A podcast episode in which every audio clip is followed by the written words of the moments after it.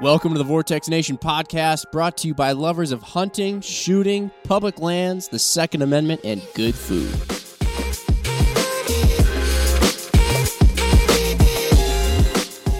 What's up, Vortex Nation? We're here, got a really good one ahead of us. And uh, if you're watching on the video, the setup in here is a little bit different because actually Mr. Muckenhern is to my left, not Mark. Mark is out hunting currently.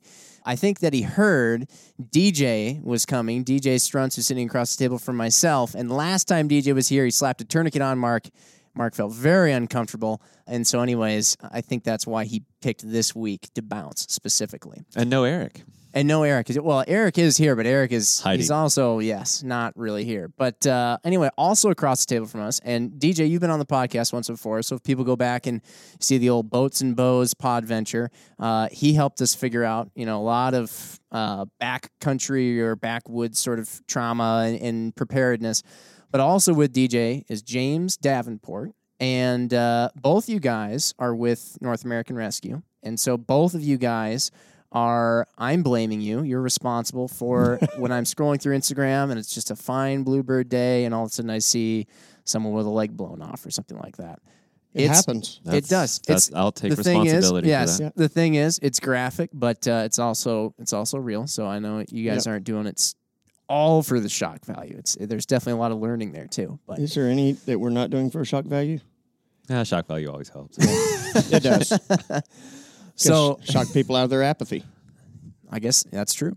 But James, why don't you? Uh, we'll have you introduce yourself here, and uh, you also have most of the information on the topic that we're going to be talking about today, which is essentially getting into the life of a a special forces medic. And there's uh, is that the right term? Yeah. Is that kind of that's kind of like It a is. general term, right? Because Uh, there's a lot special of operations is the more general term. Okay. Okay. Special forces speaks specifically to Army Green Berets, but Right. it's people interchange them so much now that it's hard to know one from the other from uh, the civilian side of things. Like, you know, what's the difference in a SEAL and a Green Beret? Good hair. Oh, okay, right. Okay. Noted. Should have known. Noted. But uh, yeah, introduce yourself for the for the listeners out there. So, James Davenport, I have been with NAR for a few years now. I was a longtime fan of their equipment, and clearly some of it has been used on me before. Came to work at NAR after I retired from active duty in 2016 and kind of got into the Army by happenstance, 9 11. 9 11 Being being, the happenstance. happenstance. Okay. Um, okay. my dad was spent 32 years in the army was a normandy ranger uh, big shoes to fill like or big set of underwear to fill. Um, and graduated he didn't want me doing that so i went on to be a firefighter paramedic did that for 10 years and then 9-11 happened and i couldn't just sit on the sidelines. So enlisted shortly thereafter and then took off on the grand adventure of being a green beret medic.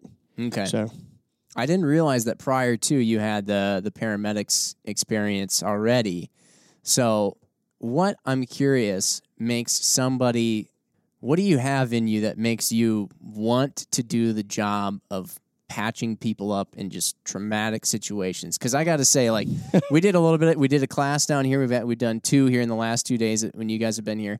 Really informative stuff. Really good stuff to know. But man, I don't know what it is about you know me, and I know I'm not obviously the only one, but when we start showing pictures and we start talking about like arteries and veins and blood coming out and you know all these kinds of lacerations and whatnot, I just oof, I get a little weak at the knees, a little queasy. It's a calling. Yeah. I mean, you know, I thought, quite frankly, I thought I wanted to be a trauma surgeon. I still want to be a trauma surgeon when I grow up. Uh, I'm just running out of time. But graduated high school, went on to college, did the baseball scholarship thing, and with full intent on being a being a doctor. Was a biology, chemistry major, and then my the end of my sophomore year lost my scholarship. Had to have something to pay for college, so I'm like, well, I'll go be a firefighter.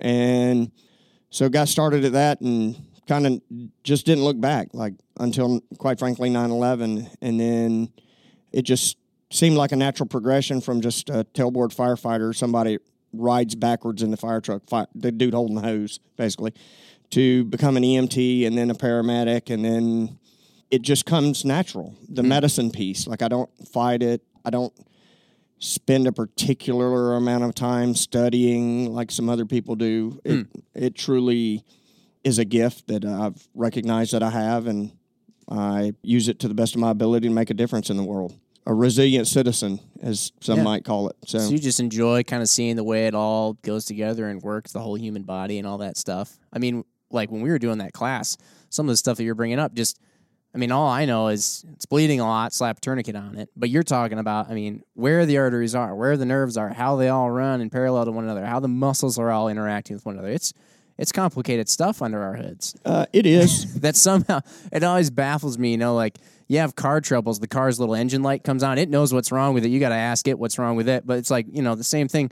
When we have a problem with our bodies, we got to go see another person to figure out what's wrong with us. You know, because it's like it's it's amazing how much our bodies do without us having any knowledge of what it's doing. You know, Right. Well, I don't know if I mentioned it this morning. I certainly did yesterday. The whole intelligent design, which is a controversial topic of in itself, that somebody created everybody and had specific purposes in mind when it happened.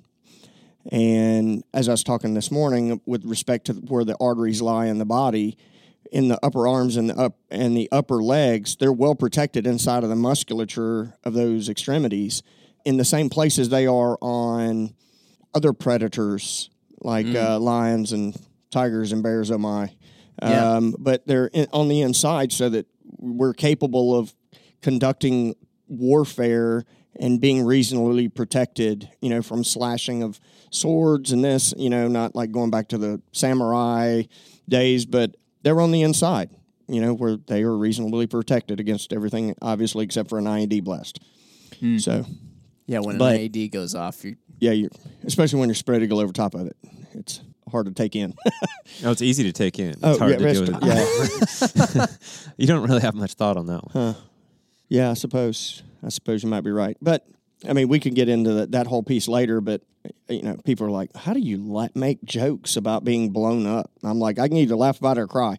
I mean, tomorrow's my live date. Yeah, Uh, which is pretty incredible. No kidding. can you so explain what that is? So on 28 October 2012 at 8:06 in the morning, I stepped on a improvised device that had long-lasting consequences to my body, and I'll be here local when that takes place tomorrow. But Yeah. it's like it's replaced my birthday. Quite frankly, I Wow.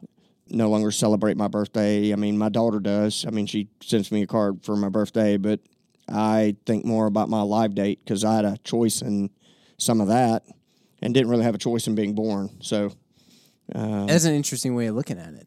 yeah, preparation that went into uh, my training, uh, both as a medic and just as a, a war fighter in general, if you will, has taken over several times and resulted in me still being here at the end of the day. So, not to mention that I'm just a stubborn SOB and That just helps. refuse to die, which absolutely helps. Yeah. Uh, so, amazing. Man, like you said, I mean, there's so many things we can go And into. where's with the you. You're birthday cake, phenomenally. I I feel bad now, yeah, because if you would have told me that we had this day coming up, we'll go out to the warehouse later and Have a Sure. birthday party. sure, yeah, we'll grab a couple beers after this. But uh, man, there's so many things to get into. But I I think you know, being along with the topic, I mean, certainly that's part of the topic because you had that event happen to you while you were in this job of being you know special operations medic, but. Can you go into explain? We'll get it a little bit, some more of a foundation before we really dive into it. So, you mentioned how it's kind of complicated. We were even having a little bit of a of a conversation before we got started. Special operations medic can kind of be a lot of different things. I was even trying to look it up myself. There's a lot of maybe maybe there's not even a lot of it, and that this is also just part of what I misunderstand. But there's different types of special operations. You have Green Berets, you've got SEALs, you've got Reinforced Recon. The Air Force has their kind of thing, PJs and all that stuff. And I think there's medics within each one of those. Are there medics that are even bouncing around between all of them? And how does that all work? Well, all of Special Operations Command has medics or corpsmen specific to their unit. Okay. Um, and so, uh, Special Operations Medic is just a huge umbrella term that encompasses all of us. Okay.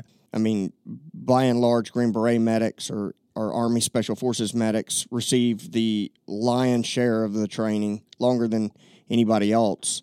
When I was in the course, the first half of the course was called Special Operations Combat Medic. And then the second half of the course is called Special Forces Medical Sergeant's Course.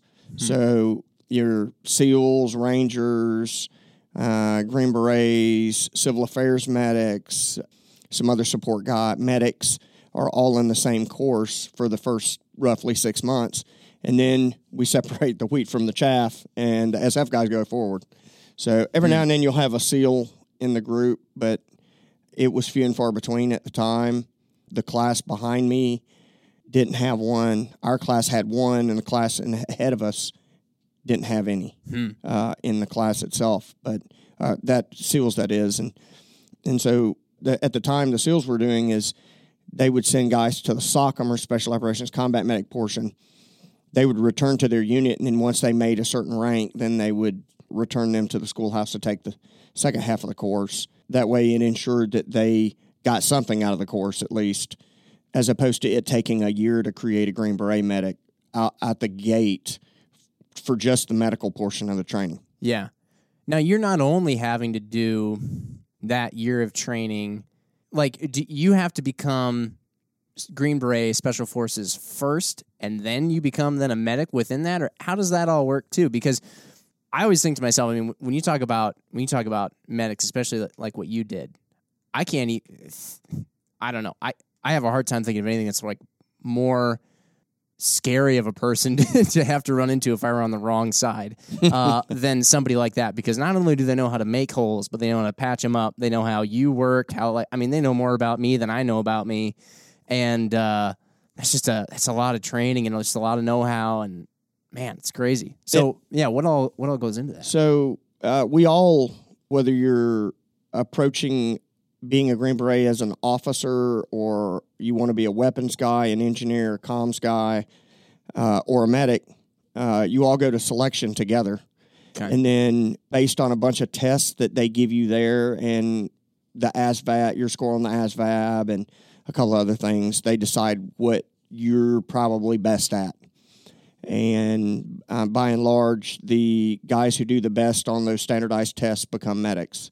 Um, and then it's you can be a medic or you can not be an SF, which is kind of weird uh, because there's a lot of guys that do not enjoy being a medic, but that was their only way onto a team, and so they did it.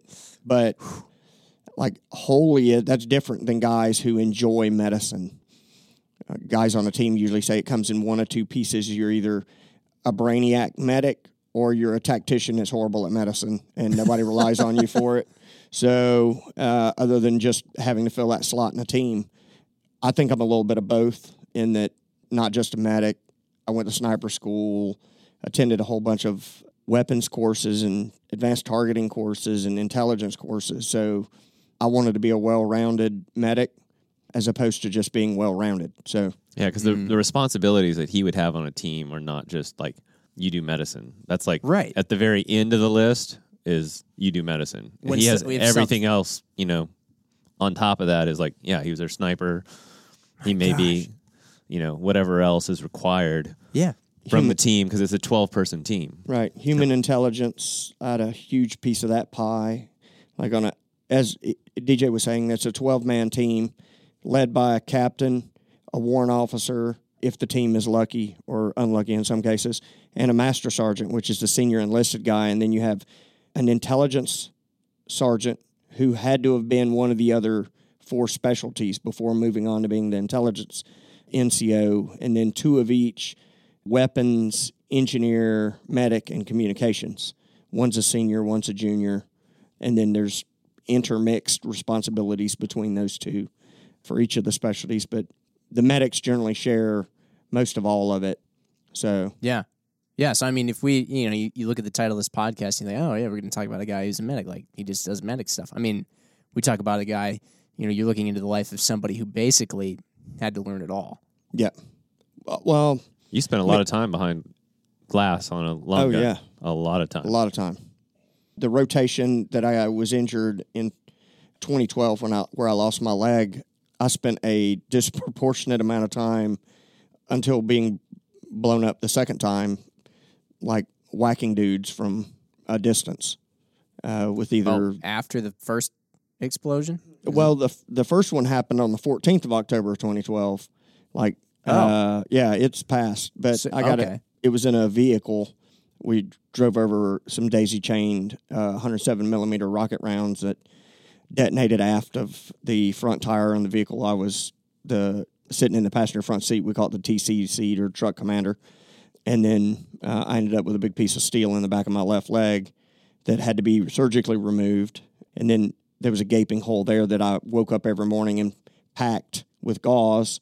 Had to remove it the next day and repack it. Not like packing when we talk about an arterial wound in a junctional area of the body, junctional being where limbs attach to the torso, and using that packing to stop bleeding. In this instance, it's used to fill a cavity so that the cavity granulates, so the tissue granulates from the inside out, and you don't end up with it being closed on the outside, and then fluid filling that cavity, and then it hmm. becoming an infection. Hmm. That's the way a lot of bad infections start overseas. So it was like quarter inch wide gauze that you loosely pack in there, and its its whole goal is just to keep that cavity open so that it can granulate from the inside out from tertiary intent. So these two events occurred two weeks apart. Yeah, 14 days, 8 hours, and 11 minutes. So you were you were then operational post injury. Yes. That's incredible. Yeah, I tried to. So we flew. Uh, there was a firefight that ensued after the vehicle got blown up. A little bit later, a helicopter came and picked me and uh, another guy up that was in the same vehicle. It was his fifth IED incident, and he was a little rattled mentally. Yep. And so, uh, and then they flew us to Taran Afghanistan, which is south southeast. I'm sorry, northeast of Kandahar, about an hour flight. And uh, the SEALs were in charge of the commando mission there, and so they dropped us off, and you know it took a few hours for them to f- clean me up and patch patch me up and decide what they were going to do with it. And as soon as I had an opportunity to leave, I went right back down the flight line, tried to commandeer a helicopter to take me back, and the SEAL Command Master Chief came out, and he's like, he's like, "Are you Davenport?" And I'm like, uh, "Yeah." He goes. I just got a phone with your command sergeant major. He said you were probably down here on the flight line looking for a helicopter to get a ride back, and I was supposed to stop you. so two weeks later, when I got blown up the second time, he came in the hospital as I arrived, uh, making jokes about why I wasn't a Navy SEAL, and I told him I didn't have good hair, and he took his hat off, and he's just as bald as I am. It was, it was an interesting moment, but So my curiosity here comes from the level of injury that you received. I mean, if it was, it, it sounded like it was catastrophic on the first go. yeah, it was, it was, it was fairly bad. It was bad. Yeah. Giant chunks Yeah. of steel aren't really meant to go in your leg. No, no, So is it, I mean, is that atypical or is that typical? Like considering your line of work, you you encounter this incident, you had to have something surgically removed from you. You're you're doing a pack every day, and then you're out back in the field. Is that uncommon, or or because you're an uncommon man, that kind of comes with the territory? Uh, I think it. I don't know. That's a hard question to answer. Yeah. Like, if I say it's not common, then it then I sound like I'm something superhuman, and that's certainly not the case. But I like to think that, and the way I rationalize going back to my team is they didn't have a medic. yeah. My team sergeant had been a medic, uh, spent some time over behind the fence at CAG, and then when he got promoted to E8, had to, which is a master sergeant, to take a team, he had to leave and take a team, and so he came to seventh group and took a team, and that's where I ended up. And But- he plays into the story later. Dun dun dun. Yes. So, but it like I try to put myself in their shoes. Like they were without a medic until I got back, and I couldn't have my guys going out on mission without a medic. You know, regardless of what Yeah. had happened to me. You know, it was tr- it's a scratch.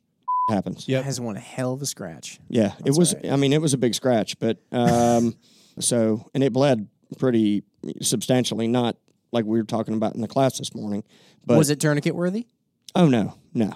I like Man. it originally applied one because I didn't know how bad it was because I can't Sure. quite see the entire back of the leg. Sure. Right, which is good. Otherwise, there would be something seriously wrong with the front side of the leg if I can see the back side from the front side. So, Right. but uh, I didn't realize it was your left leg all, that got hit both times. Oh yeah, yeah. That leg has Taking been that beating. leg has taken a beating. I'm guessing though, Yeah. you know, I mean, back in the he's he described himself because how tall are you? Uh, five eight. Four And foot you three. described yourself as Four foot being three. 240 pounds back in that day, so you had a you had a fair amount of uh, built-in body armor. Yeah, yeah. I was I was a big guy. Man. Yeah. Thank God. If I mean, not for not Be for a small not, guy but like a little yeah, string bean like me, you know. it would have disartic the blast, the second blast, the one that I stepped on, would have disarticulated your leg at the hip. That's good It- to know. I'm it- not going to it- drive over any yeah. AD soon. No, I hope not. But Forgive it- the morbidity, but that is a fascinating thing to think about. Yes. Like- Like your build quality was such that you maintained integrity after the blast. Intelligent design. Yeah. strong men are hard to kill Yeah. and are generally more useful. Yeah. What is that saying about us, Jimmy? I mean, he just said we would have been disarticulated. I'm trying. Just saying. Yeah. You know, like neither one of you go to places where that stuff takes place, generally speaking, uh, unless you're going to Portland recently. So True, true, man. So you know, you, you bring up that that kind of that kind of shifts gears a little bit into. I'm imagining just an intense amount of physical conditioning and, and strength training and all that that's necessary when you have a profession like this. I'm also uh, picturing just an immense amount of training your brain as well. And you even alluded to the fact earlier on that all the training that you had came into play in a lot of really crucial and mega high stress situations.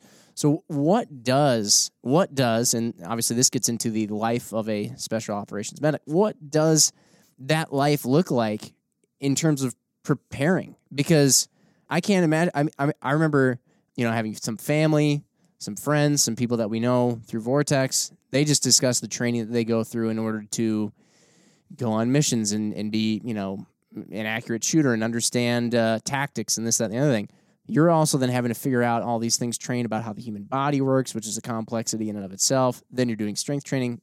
Did you figure out a way to to fit 48 hours into a day? Oh yeah, yeah. You just don't sleep. Um, That's, that's the answer. I don't know that's always the answer, but being down range is just a lot of work, and there's no two ways about it. You know, you depending on what your mission is dictates your workload. But when the rotation prior in Iraq, like it was intelligence drives operations, and so I was either talking to people to define targets so that the team could go hit, or I was hitting them with the team. And the intelligence guys at the time on a team would be up 20 hours every other day because we had to do all like there's a crap ton of work that goes into that intelligence piece. Mm-hmm. And then, of course, I'm not going to collect the intelligence and then not go hit the target with the team. That's crappy. But w- so while everybody else is like racked out getting some sleep, like I'm still writing reports, you know, Okay. because like the way we get intelligence is like, we pay for it, same way police officers do to a degree, and that money has to be justified somewhere, and so that goes into the report how you met, what was talked about, you know, any abnormalities about the person you're meeting with. Is it a, a one time deal? Are you meeting with them multiple times? Are you do you pay them for stuff regularly, or is it just when they bring you intelligence? I mean, there's a lot of work goes into that piece. Okay. Yeah. Um, and usually the intelligence NCO on the team manages the whole of the intelligence and then tells me what I need, what he needs to fill gaps. And then I go out and find people to fill those gaps. okay. So it's a huge, huge piece. Like, and I mean, that in and of itself is a very uh, labor intensive job. Well, and there's no way that that lifestyle sort of quote unquote ends or whatever or slows down when you get back home because it's it sounds to me like when you're downrange, there's really not a chance to. There's not really a chance. It sounds like to just go like work out or. I, maybe there is. I don't know. You just make time. Yeah. But when you get back home, it sounds like that's where you do all the preparation, and then you go on. Essentially, I don't know how long you were uh, you were deployed for, but that's like some people talk about. Oh yeah, you've got game day or whatever, you know, and it's like yeah, you played in a game for three hours on a weekend, and then you know Right. your game day is a couple months long. Is that what it looks like though when you get back? Is it still just you get back home and you're like, oh, yep, we're still running twenty hour days? Yep. Well, I mean, you get home, you take some downtime, spend some time with the family, decompress, or try to, and then Yeah. you and then you go right back into a training cycle, getting ready for the next rotation. And you're either going someplace like South America, or Africa, that are non-traditional combat rotations, so that you're still busy. You're just doing a different part of the job, and then come back and then start the cycle all over again. Mm-hmm. It's it's really SOF as a whole in the command has been run ragged and to a large part seventh group has taken the biggest brunt of the casualties in afghanistan i mean it was to the point where we stopped focusing on south america that's south and central america's who seventh group was our area of responsibility but that focal point kind of got mixed up in uh, right after the war on terror kicked off, and it was all feet on the ground in Afghanistan. I've got a few trips to Iraq, but that was when I was still in 20th Group doing the National Guard SF thing, which is not the National Guard, you know, like model of a weekend a month, two weeks out of the summer kind of thing. I I have more rotations and trips than a lot of active duty dudes that I graduated with, and schools for that matter, just because I was either deployed, getting ready for deployment, coming back from deployment, or going to a school. Yeah. I lived as a geo bachelor for a long time, Huh. but I wouldn't. I took a leave of absence, like after 9-11 happened. When I jo- when I enlisted, uh, I had a little girl on the way. She was born the 29th of September, two thousand one, and so I waited for her to show up and get her and make sure everything's taken care of at the house. And I wouldn't, not that I'm not missed when I'm not there, you know, but like get everything ready for me to be gone for a bit. And so I took a five year hiatus from the fire department to go take care of the all the training and become operational. And then called the fire department. I'm like, hey guys, uh, I just got back from my first rotation. Uh, I know I'm supposed to come back to work, but I'm uh, I'm not. I'm gonna keep doing this SF thing. And uh, I had just been promoted to lieutenant six months before I left for the army, and uh, people are like that's kind of crappy that you'd take that knowing you were leaving. I'm like, that's a huge pay increase. You pay on sand. Like I'm trying to get mine. Like I was about to take a huge cut in pay from a lieutenant paramedic at the fire department to specialist in the army, making thirty four thousand dollars a year. Mm-hmm. But the poor guy that had to fill my shoes for that almost four years before I resigned, he was mad too because he didn't get promoted. He's just filling it Oh. as an engineer working in a lieutenant's job, thinking that well, you know, when I come back, that he'd just get bumped back down or find another slot. And then he eventually got promoted uh, once they figured out I'm not coming back. But I mean, at the time, you couldn't do anything about it. Guys were taking on, you know, responsibility of fighting a war that the nation needed us to fight. Yeah. And uh, thank God for the ESGR, the Guard Reserve, as almost like an insurance for the federal government. It's like you can't fire guys that deploy in defense of their nation. But it was steady. First trip was to South America after, like, I graduated the SF qualification course, took a week off, deployed, and that that started what would then be my time as an SF medic until 2016 when I retired. What was the uh, what was the hardest part of your training? Ooh, hardest part of training. SERE. SERE. Okay. Yeah. Like we all go, or all Green Beret students that are in the Q course do everything together. You know, like it's medics, comms guys, weapons guys, officers, a whole nine yards, does all the field problems together, just like a team would. Like you're all learning together, and then you split up and go do your individual job piece. Well, everybody else is 13 weeks except for medics, and we're at 56 weeks. And so dudes had graduated the course, gone on two deployments before I ever got out of the course. Yeah. But SERE, for those not familiar with, is survive, evade, resist, escape. yes, Correct. Yep. And so that was pretty tough for you. Then is it? Is it this? Do like I remember family going through and and serving and saying that they were going to SERE school, They- but they weren't in. They weren't Green Berets or anything like that. They were in a different branch. Is it the same SERE school for everyone, or is it like, oh, you're uh, you're this guy, so your SERE school is going to look like this, and you're this guy, so your SERE school. So It's different. it is okay. Yeah, there's multiple levels of SERE. Starts at Of pain. SERE eight, multiple Yeah, levels that's of what it pain. sounds yeah, like. that's That's that's a great way to put it. Both physical and mental pain. If you're there to learn, you learn a lot about yourself and where your breaking points are. I remember getting questioned by an adversarial person, and he brought up my daughter, and I just it was one of those days. I'm like, lip starts quivering, and I'm like, oh my god, this guy's going to make some comment about my daughter, and I'm gonna go high and right on his on his backside right here, you know, with people on the other side of a two way mirror watching this thing go down, and be like, oh my god, he, you know, but I managed to control myself right then. But like I've watched some weird stuff go down. We had one guy. Well, let me back up and say when I went to SERE school, like it was just as MySpace was becoming huge, right? So Noted. a while ago, Okay. right?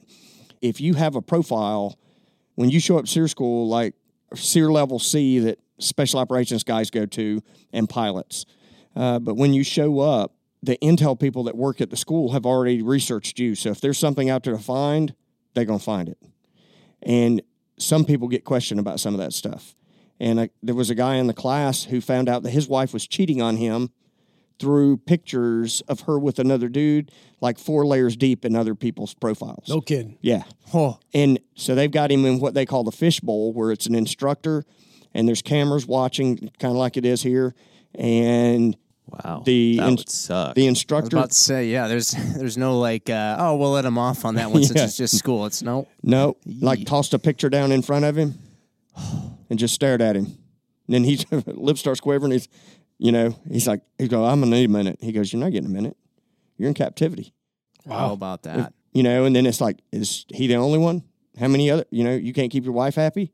Like, like Oh, I mean, man, like those are it the lasts. They Oh don't yeah, hold hard. back. Like, Oh, like didn't let up. Like he started crying, and the rest of us were like, I was man, pro- that's like that's like In my- life I'm- version of isn't that in Jarhead the movie? Yeah. something like Right. that happens, except in a video or whatever. What were you gonna say, Ryan? I was just going to say, like, what a phenomenal, I guess, explanation of your level of of training. It's not just medicine, because I think some people who are tuning this in, they're like, "Oh, we're going to talk about tourniquets and gauze and sucking chest wounds," but it's like there's so many more layers to everything that comes into this to build you into a resilient, uh, a field expedient and combat ready medic. Because the trauma that you're going to see, emotional and physical, is going to be just astronomical.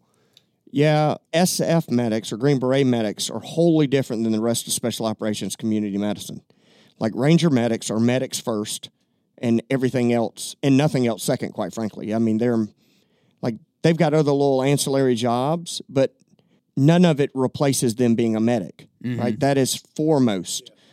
In Army Special Forces, like, I mean, I wear all the hats all the time, all at the same time. I could be hands deep in somebody fixing them to calling in uh, air weapons teams to drop close air support on a target we're hitting or bad dudes that you know might have a team pinned down to collecting intelligence to fixing people's pay problems to i mean it is huge It's it's kind of funny that I just brought up before we entered into this podcast. I brought up that I watched the movie True Lies. According to Adrian and Pete, told me I had to in one of these last. We talked with Arnold. Schwarzenegger. And, uh, Arnold Schwarzenegger, Yeah, it's a great Jamie movie. the old Lee Curtis. school. Yeah. Yep. And, and, It's and people watch these movies and they see Arnold Schwarzenegger where he, he whips out a pistol and he shoots, you know, some dude 150 yards away, and then he gets on a sniper rifle and he snipes somebody with ultimate precision. Then he runs over and he jumps in a Harrier jet and he flies the Harrier jet all over. Then he, you know, he- whatever. He basically knows how to do everything. He's a one man wrecking machine, and it's you, people watch it and they're like, oh yeah, you know, it's it's Schwarzenegger, it's Hollywood, you know, whatever. We get it. No, people like that exist. That's what you had to be. You had to be the guy who could well, I wouldn't. No, no, I no, no. sound, it sounds No. like you're the True Lies Schwarzenegger. no, no, no. I- He was I, he was more buff. yeah, I, I, He's like, don't compare me to Yeah, Arnie was looking a little Like, small in that he- movie, kind of like us. yeah. He, uh, I had better legs. They were, you know, when you're that short, it's easy to be Bomb proof. right. You know, like I mean, he's tall dude. Yeah. yeah. You know, I mean, to be a bodybuilder, at least for the time period that he got started, you know, like, I mean, he was at the top of his game. Yeah. But yeah, I hate like people be like, I saw such such movie, man. What's that like? I'm like, I'm like, it's nothing like the movie, man. Oh, I'm sure it's absolutely nothing. But I Yeah. mean, this the amount, the skill set that you had to hold, though, and the and just the, I have a hard time sometimes going from checking emails to making lunch. You know, it's like, oh well, I'm switching gears from you know writing something to making a sandwich, and you're having to switch gears from patching somebody up to now having to engage in a gunfight. You know, I mean that's and that's just typical day. I, I've got a question about the evolution of combat medicine in the you know 15 years that you were doing this.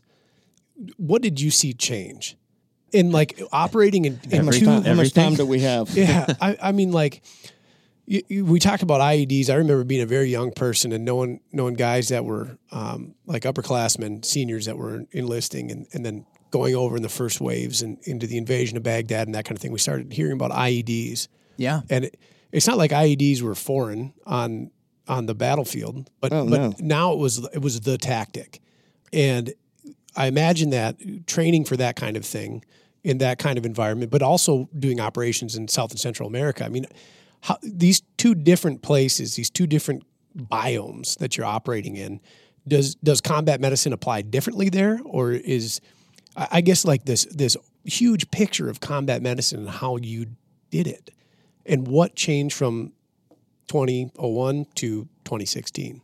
Like, was anything a full reversal, like a 180? We used to do this, now we do this because of this?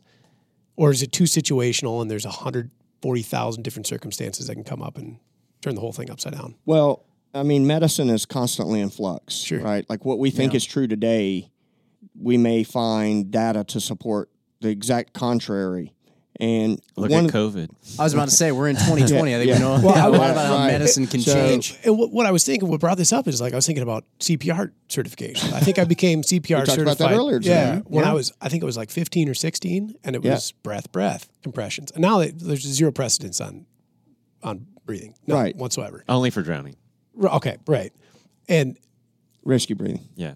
and now you taking it to 11 in in context here. I, I'd love to know like what was the the most polarized thing that you saw happen. So, most polarized. Oh, that's a good question. I'm gonna have to think about that one for a minute. So, while I'm while my brain is processing that piece, you know, everybody assumes that going through the SF medic course as a paramedic with 10 years experience would be people are like, oh man, it must be pretty easy. Mm-hmm. I'm like, no, I had a bunch of bad habits I had to fix. Yep. You know, like I mean, we had a PA fail out, a phys- physician's assistant could not un could not reverse himself. Sure. I'm trying to find other words. You know what I was going to say, though. That was, Yeah. that was well done, James. I was waiting for a beep. Sorry. Beep himself. Ladies Yeah. and gentlemen, this Well- man is a professional orator as well. Yes. Mm, yes. The biggest change. So, military medicine as a whole, and I mentioned this uh, the past couple of days when I here teaching your guys about being able to care for casualties, is not situational. Like principles of medicine apply whether you're in whether you're bleeding to death from an extremity wound in combat after stepping on an IED or being sh- shot to having a leg severed from a motorcycle accident or an industrial accident to active shooter incidents, Yeah. right? It's that application that changes, right? So, like with the tourniquet in specific, they're often not the only way to deal with a bleeding issue, a life threatening hemorrhage. It's the most expedient way to deal with it while you're being shot at, right? Like there's a ton of techniques that you could use to stop bleeding from an extremity, not kneeling on people. Oh yeah. Um, That is some shenanigans. Insta- I remember we were Not doing some like the re- tourniquet Tuesdays. Instagram got some. Oh, they're got mad heated at about us. it. They yeah. got mad at us when we didn't kneel on somebody's pelvis when we put a tourniquet on their leg. Why do you need to? So, 240 pounds. In kit, I'm almost 400 pounds. Anybody, anybody in this room want me kneeling on their pelvis? No, sir. All right, No, especially Like, not if I right. just got like blowed up. You know. right. There was a study, a- and there's been several of them done uh, in the past couple years, looking at specificity of manual diagnostic tools, I guess you could say, or manual maneuvers to to diagnose in the field an open pelvic fracture. Okay. 13% of fourth year surgical residents at Walter Reed, only 13% were successful at diagnosing an open pelvic fracture manually, and In you a- want in a me- nice, calm, controlled environment, right? b- No with a- bullets whizzing by. Spa bullets music whizzing playing in the background. right. Nurses like massaging you while you're right? But and then the idea that oh i'm just going to run on and drop 400 pounds worth of weight on your pelvis not knowing whether what's happened to it right? Like if it's a simple oh got a gunshot wound to the leg well then just put a tourniquet on it right? like people spend more time dilly-dallying with a leg or an arm trying to figure out how to kneel on it and put a tourniquet on at the same time than if they'd have just put the tourniquet on it mm-hmm. i mean Well, and you were saying too, I remember in the class, you were saying, well, some people would say, well, if I have my knee on, you know, then it's temporarily stopping the blood flow. And then if I have to kind of interrupt my tourniquet application process to send some rounds down range, you know, at least I still have the knee on there. So then, and you were saying, just pick one. You know, Well- kind of go, kind of don't half ass one thing or two things, kind of whole ass one thing. Right. It's like the you see videos or pictures. They'll have a guy will have either his pistol out or a carbine pinned underneath his arm, have a hold of somebody's body armor, and be walking backwards, dragging a casualty, trying to pull security. It looks heroic. I mean, Oh, yeah, the- it the- does. It looks awesome great image. for the gram. It's a oh, great. You know, Like, people man, are like, saving that, "That guy guy's and killing he's it." shooting Yeah. bad dudes at the same time. yeah, it's the whole deal. I mean, it's like doing jumping jacks and putting effective fire on target. Can somebody do it? Probably. Can you do it consistently? No.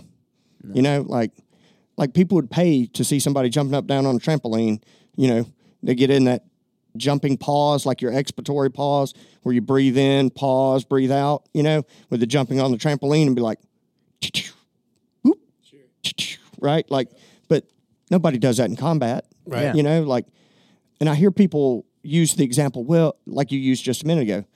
Well, what if somebody comes around the corner in the middle of a tourniquet application and then I have to fire? Well, then fire, right? but but that's again wholly different. Like, what are you doing with your rifle or your pistol while you're putting a tourniquet on? I guess I don't Like- know. Not not paying right. it. Yeah. Right? Like Yep. people game these things, having and they bring up these such odd What if? instances of what ifs that they back themselves into a corner with patient care and then they can't get out of the argument. Mm-hmm. You know, like the, well, just kneel on the pelvis. Okay. Like carrying a CT machine around in your pocket. Because, like, I mean, my pelvis was fractured in eight places. And, like, if somebody had knelt on one or both sides of my pelvis where I was clearly bleeding from both iliac arteries, like, that would have been the end of me. So we've My goodness. we've been dancing around his injury a bit. So why don't we just play that hopscotch game? You lose. DJ, Sam, I'm glad you it. brought up because you're like you're tight with James and you hang out with him all the time. Meanwhile, I'm over here like, how do you ask a guy, hey, how how what was it like getting blown up? You know, I just don't. You just ask it. Yeah, Like, That's a fair point. Right, Sometimes like- you just gotta ask. and he can Right. tell you to go. You know, pound sand. I'm not going to tell you about it, or he'd mm-hmm. be like, "Yeah, you know what? Yeah. I think it's therapeutic to talk about it, people. Like, there are people that don't want to talk about like, I don't know.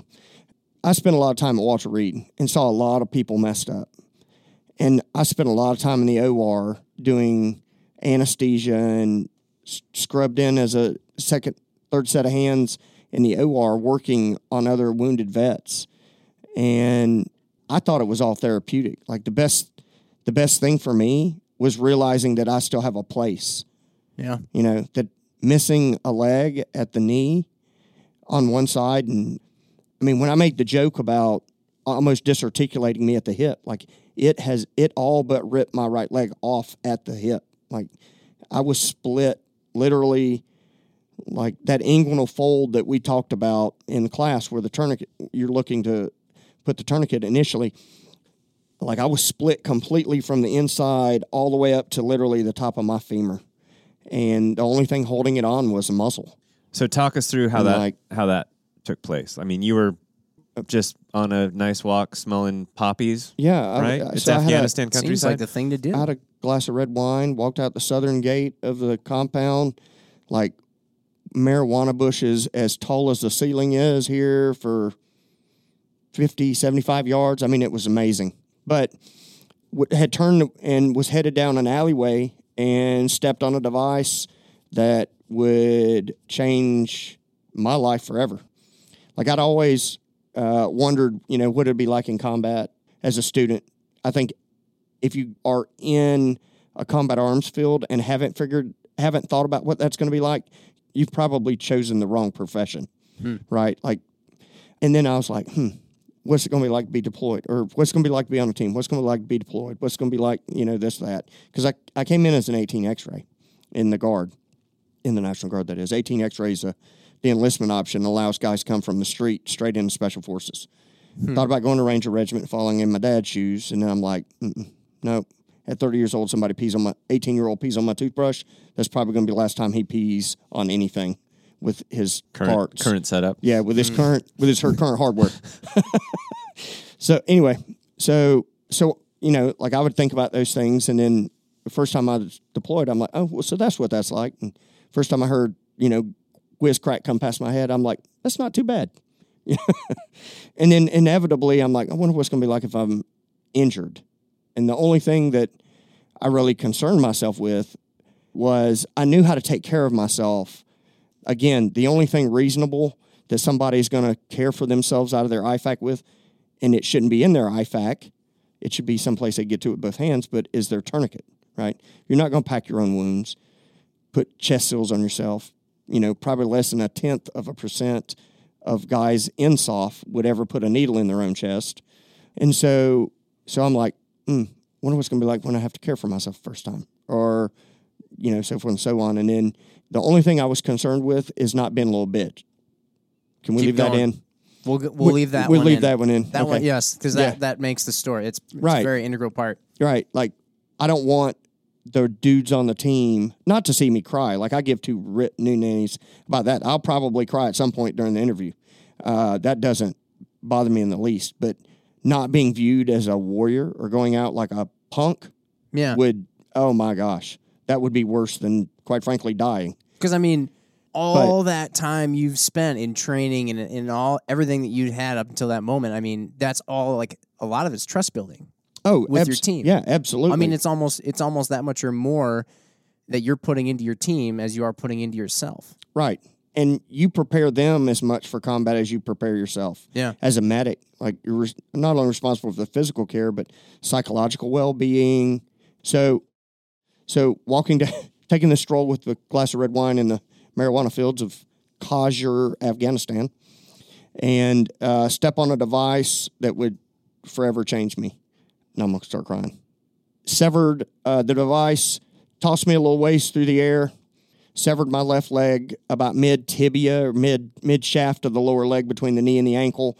Tossed a good piece of that part of the leg up in a tree above me. That would later end up in my aid bag, or part of it would end up in my aid bag. Come back to the states.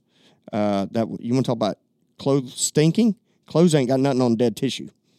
But so I hit the ground, missing a leg on the left side. Uh, had blown a hole in the wall uh, adjacent to where I was walking down this alleyway or moving down this alleyway. And I looked down and missing a leg, I'm like, oh, oddly enough, it's not bleeding. But knowing that it would eventually bleed, I pulled out one tourniquet, started tightening it. The windlass broke. Uh, yeah. Huh. It was not one made out of plastic for those that think the cat's made out of plastic, but It was made out of metal. it was made out of aluminum, shiny aluminum. Oh, brittle aluminum. Yep. T seventy seventy five. Uh, good stuff. Yeah. But m- my understanding from talking to one of the guys at Walter Reed, who had been a metallurgist in a former career, said that in a blast like that, the the vibration of the r- a rock striking the aluminum at the right at the right spot caused a harmonic fracture, Hmm. and a little bit of force just broke it. Anyway, pulled out a second one, applied the second one in the same spot that I was trying to apply the first one. I didn't bother, meaning I didn't bother to take the first one off. I just grabbed the second one. You know, like we talked about today about the lassoing, trying to lasso your foot. That's not a good idea when you have a stump. Like the bone ends are very sensitive to things hitting them. Good to know. Yeah. Don't so don't try that at home. Will. So Do you need a glass of water, Jimmy? Uh, if I pass out, it's on Ryan. You got it. The rest I'm, of the I'm I'm tracking. I've got a lot of questions. So this is this is this so is yeah. yeah. So tighten the second one down, stops the bleeding. I go to scoop myself back against the wall. Like I had a uh, the Mark 13 300 Win Mag sniper rifle. Uh, I'd made a set of backpack straps, and so I carried a Noveske N4 upper on a government lower. is my upper receiver.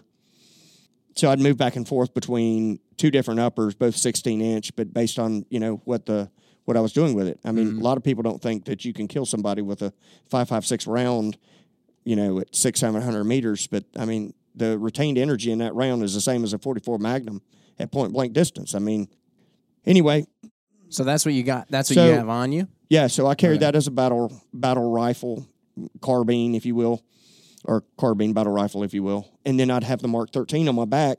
Anything I couldn't solve with the 16 inch, off came the Mark 13 and uh, and then my aid bag was on over top of it, and on the outside of the aid bag was an M320 grenade launcher. Anyway, so all that crap's still on my back. I went and scooped myself back, and I noticed there was a trail of blood after I started to scoop myself back that was eight, nine, ten inches wide, Uh, and pretty consistent. Meaning there wasn't it wasn't like it was dropping or lightly pouring; it was pouring out of my pelvis. I stuck my hand in my pants. I'm like, this can't be good. Like, how much other things could go wrong today?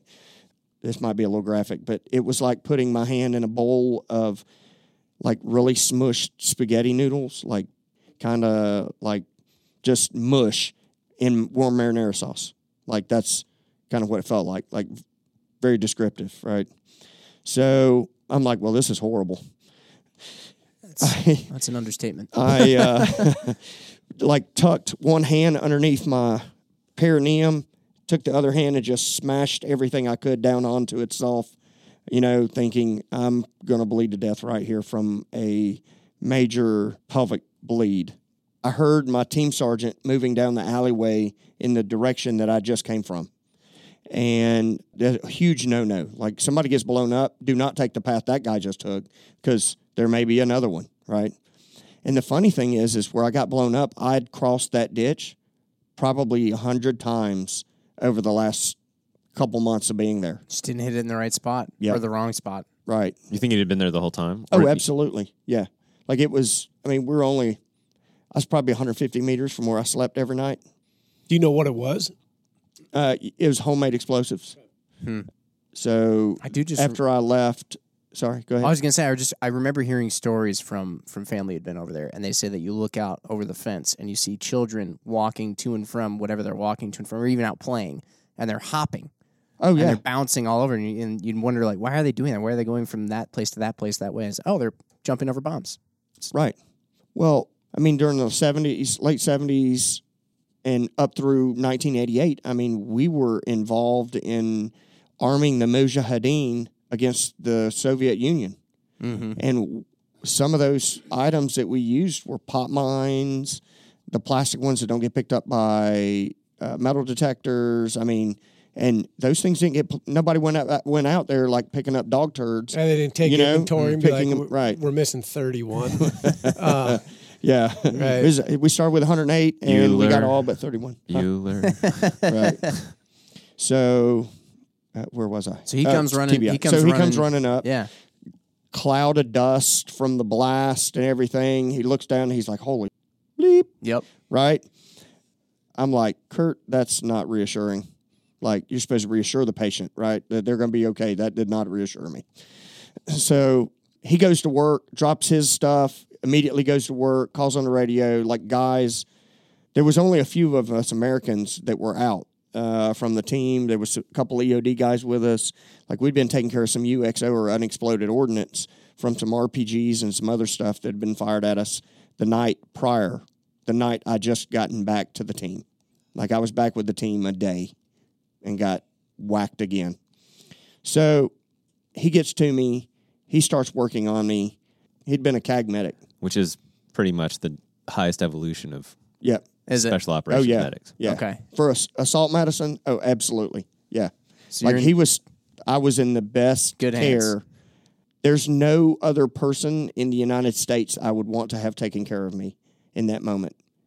Maybe Matt Garrison, but aside from Matt Garrison, it, who's we graduated the course, he went to third group and then stayed like a year and went to CAG, and he's he's a great medic too. But aside from those two, like I'd rather have them than any surgeon that I've ever been worked on by. And I've mm-hmm. after 113 surgeries, I've had a lot of people's hands in me. So anyway, so he starts working on me. It's clear I'm pretty jacked up and bleeding from a lot of places inside of me that he couldn't get to readily. I'll try to make this a little short because I could talk about this for days, but because I remember verbatim, like the entire incident. Like there's n- right up till the right before the bird got there, and I got snowed with some ketamine, and there's a little hazy spot. But up to that point, uh, anyway, so he That's starts. actually really impressive. I, I wouldn't expect that to be Oh, something yeah. that somebody would say that they remembered it so well. So oh clearly. yeah, yes, and I am very thankful that I remember it all. yeah. because I would not want to have gaps. So anyway, he starts uh, packing some stuff. They get me packaged, pick me up. Like we are talking about the kneeling thing, right? Like Yeah. if Kurt had knelt on my pelvis, he would have completely separated it from my spine. Like Oh my the gosh. center of my pelvis is called the symphysis pubis. It was completely fractured. One side where it attaches to my spine was fractured your pelvis, if you look at an x-ray, is just two big rings right down Yeah. at the bottom.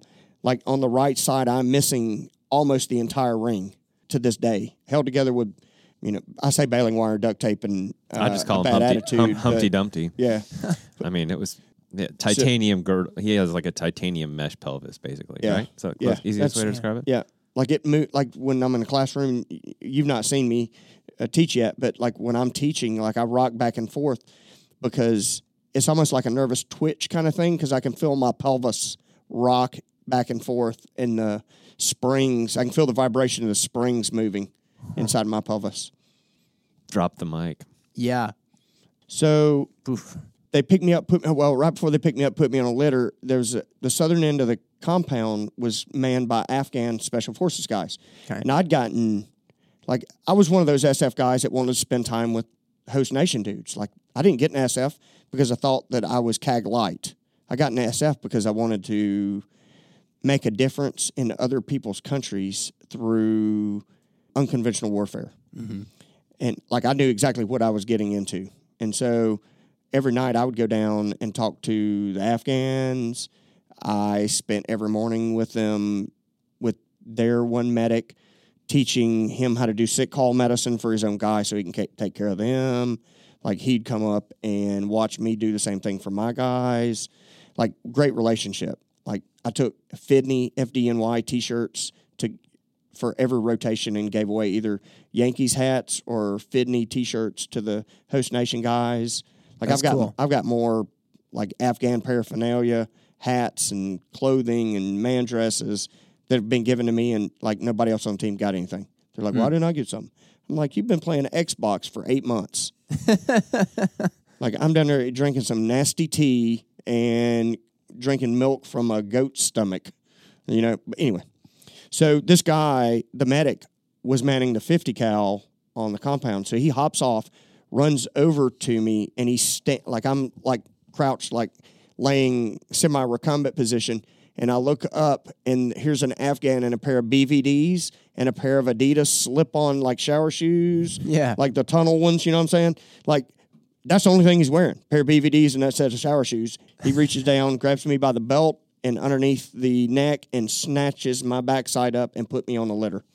They run literally f- with four dudes on the litter and Kurt dragging that dragging my aid bag, and rifle, and uh, carbine and uh, to the compound. And then as soon as they get me inside, they throw me on a Polaris Ranger six wheeler Yeah. Go screaming up through the middle of the compound to close to the front gate. That way, when the helicopter landed, they didn't have such a far way to, to carry me. And so they picked me up off the back and set me down. Well, the kid, we had some infantry guys that were manning the compound with us. We, they were called Uplift. Uh, they were basically attached to us, and they'd go out on missions and pull guard duty and do all kinds of stuff. Great dudes kid was so nervous that he put the six wheeler in reverse and backed the rear set of tires up over me. No, no. Yeah, yeah, yeah, yeah. Are you serious? oh yeah, yeah. I'm like, what else can go wrong today? What Like part this- of you? Yeah, it my chest and legs. Yeah. Oh my god. Yeah, yeah, yeah. Like one of the team guys I mean, is like you talk trying about- to like he like sees this happening and like throws himself forward onto the back of the Polaris and like braces. He's like, hey, hey, hey, hey, and the dude turns around like this. Oh, I'm sorry, and he's trying to get it back down in gear and out of reverse and in the in the forward, and eventually pulls off of me. But um, yeah, it was I mean, you talk about the dude not coming up and kneeling on your pelvis. I mean, you Right. almost had a razor in your pelvis, right. Uh, and not mo- like a, yeah, sha- good not like a Dollar yeah. Shave Club razor. Yeah, uh, Harry's. I'd Yeah. have preferred a Harry's. He's Oh, like I'm as hard to kill as those zombies in the simulator. I mean, ser- I've, hey, anyway, so I'm laughing at, at this time. I'm like, really? Like, what else could possibly go wrong? Don't ask. You know, Please like, don't oh, ask. yeah, yeah. So, luckily, th- things kind of went smoothly after that. Like, you know, I had had a morphine syringe. I tried to give myself some morphine, but then, you know, through talking to Kurt and whatnot, like I got sideways and stuck the morphine syringe distal to the tourniquet. So now that all the morphine's trapped in the leg with the tourniquet in, above it, right? Not Okay. doing any good. oh, You know, I'm like, why is this morphine not working? And then I'm like, oh, you're a jackass. You put it distal to tourniquet. You know, I'm like, huh, that's that mechanical piece we talked about this morning, right? Like Yeah. being out of control, right? So then I, so then I grab a fentanyl lollipop and I go to sucking on a fentanyl lollipop. Like, uh, it is absolutely what it sounds like. It's almost like a, lo- it's a lollipop. That's what we I'm- call them. all right. Submucosal lozenge. But you're supposed to stick it in the cheek and just let it dissolve, right? what is it? Um, I this is It's just a fentanyl. true ignorance showing. What does fentanyl do? Fentanyl is a narcotic Okay, got it. that is 10 times stronger than morphine. Heavily abused Hell on the streets of America. Yeah. Oh, Yeah. okay. Yeah. Well, yeah. There's yeah. that too. Yeah. So I got all excited because I had some pain meds and like ended up like chewing the fentanyl off the lollipop and swallowing it, which does no good. Oh, I'm like, this thing's not working. You know, Kurt's like, that's the second one you've chewed up. You know, and It's got to so absorb through them. So once it because- gets into GI, it doesn't do Yeah, anything. not you got to no. take it. Yeah, Okay, Yeah. Uh, like it, it will a little bit, but it, it's not as not the same delivery. Not, yeah, not the same delivery. Like transmucosal or through your cheek is it, like a few minutes ago before we started. Like I folded something up and stuck Yep. in my tongue. Like that's how I take pain meds now, Yep. okay. and it it's pretty quick. The only problem is I, I've taken it so much, like it's like taking an aspirin now. But I guess aspirin's better than nothing. So Yeah. Anyway, they get me the, f- to the front. Kurt's continuing to work on me. Like I'm taking stuff, like they lay the aid bag down to the right of me. I'm pulling stuff out of my aid bag, handing it to Kurt while he's caring for me. I'm spiking IV bags. Like, You're just I mean, the you're totally understating the level-headedness that you had in this scenario because I mean, you just got blown up and also ran over. I mean, I, like clearly that was the He's harder Wile E. part. Coyote. and he's over there and he's over there like, "Oh, yeah." I mean, Polaris can, Ranger said, "Act me." can you imagine being Mom's like, Can you imagine being in the ER? Well, yeah, doctor, I suggest you use this one. on I mean, that, we'll talk about that in a few minutes. okay. because it we go there. So s- some of the guys come over and like I'm still wearing my my kit and like I wasn't one of the like SF guys that liked a bunch of pouches attached to my armor. So I always wore slick armor and would put a chest rig over top of it. That way, uh, it was a whole lot easier to change the chest rig if I was, you know, manning a like carrying the SCAR Heavy or something with 762 mags instead of 556 mags and be like five minutes before the mission trying to change magazines on my magazine pouches on my kit. And I also looked at it like if I have to literally run down one of these guys up the mountain, I'm not going to do it in 150 pounds of armor and other kit, right? Yeah. So I wanted to be able to drop the armor piece and leave the fighting loadout the exact same. Hmm. And so I just wore a, oddly enough, Kurt called it my Mogadishu throwbacks. It was a black plate carrier, just like you would see, like the, not just like those, but in uh, Black Hawk Down, but it was black. And then I I had a green recce chest rig that I wore over top of it. Yeah. Anyway, and so when I just gotten back, like I had a new G- a new GPS and some new gadgets that I'd picked up when I was uh, on my way back to the team from the previous incident where I'd gotten injured. And one of the guys, the intel sergeant on the team, he noticed that I had a new GPS that was newer than his, and not to be undone, he's like, "Hey man, I need that more than you do." I'm like, first of all, you're not going out on missions like I am, and so you're not getting it. And so he took the opportunity once I was injured. Like he leans over me, he goes, "Hey man, you're not using that GPS anymore, are you?" Casting lots for his clothes. I mean, that's that's a familiar story Oh, so- through history. Yeah. So I so I pull out the GPS and it was a eTrex, like uh, 2012 Series eTrex. Like it was the first co- full color model eTrex, uh, which was high speed in 2012. Heck yeah. And I'm like, yeah, man, you can have it. The whole face of it's completely crushed from something in the blast hitting it. Like, I'm surprised all my stuff didn't fall at the bottom of my chest rig because that thing is was as tore up as my bottom end was. And like, dudes are like, hey, man, let me get them PMAGs. And like, I never got my PMAGs all back. Like, they still like pass the blame about who took all my PMAGs, but you know, Just a bunch of Yeah. Filthy Oh, yeah, scavengers. Literally. Well- Just the vultures of war. Right. I'm like, I know what you guys are doing. You're trying to keep my mind off of the situation, right? Get me engaged in something other than Yeah, some banter, which I'm sure you're used to. right. And like we had a dude there. He was a former 10th group Intel guy. He was working on the computer sy- the the computer system that we use for intelligence stuff. And he came out and he's kneeled down. He's holding my hand. He's like holding it, like rubbing it, like I'm an 80 year old woman with congestive heart failure. And uh, I had to run him off because he was bothering. Like he was crying, like straight up crying. I can't believe this happened to you. I'm like, this happened to me. Why are you crying? Like, I mean, I'm the dude missing parts and pieces. Anyway, so they finally get me like bandaged up as best possible, and I eventually lean up, lean up to Kurt while he's working diligently on my pelvis still, packing 12 rolls of combat gauze in my pelvis. He neglected to describe the fact that it was a six inch hole that was blasted. Well, I didn't figure that. too. Was that where all that blood was pouring out of then? Yeah, yeah. Okay, that Yeah, makes it- sense.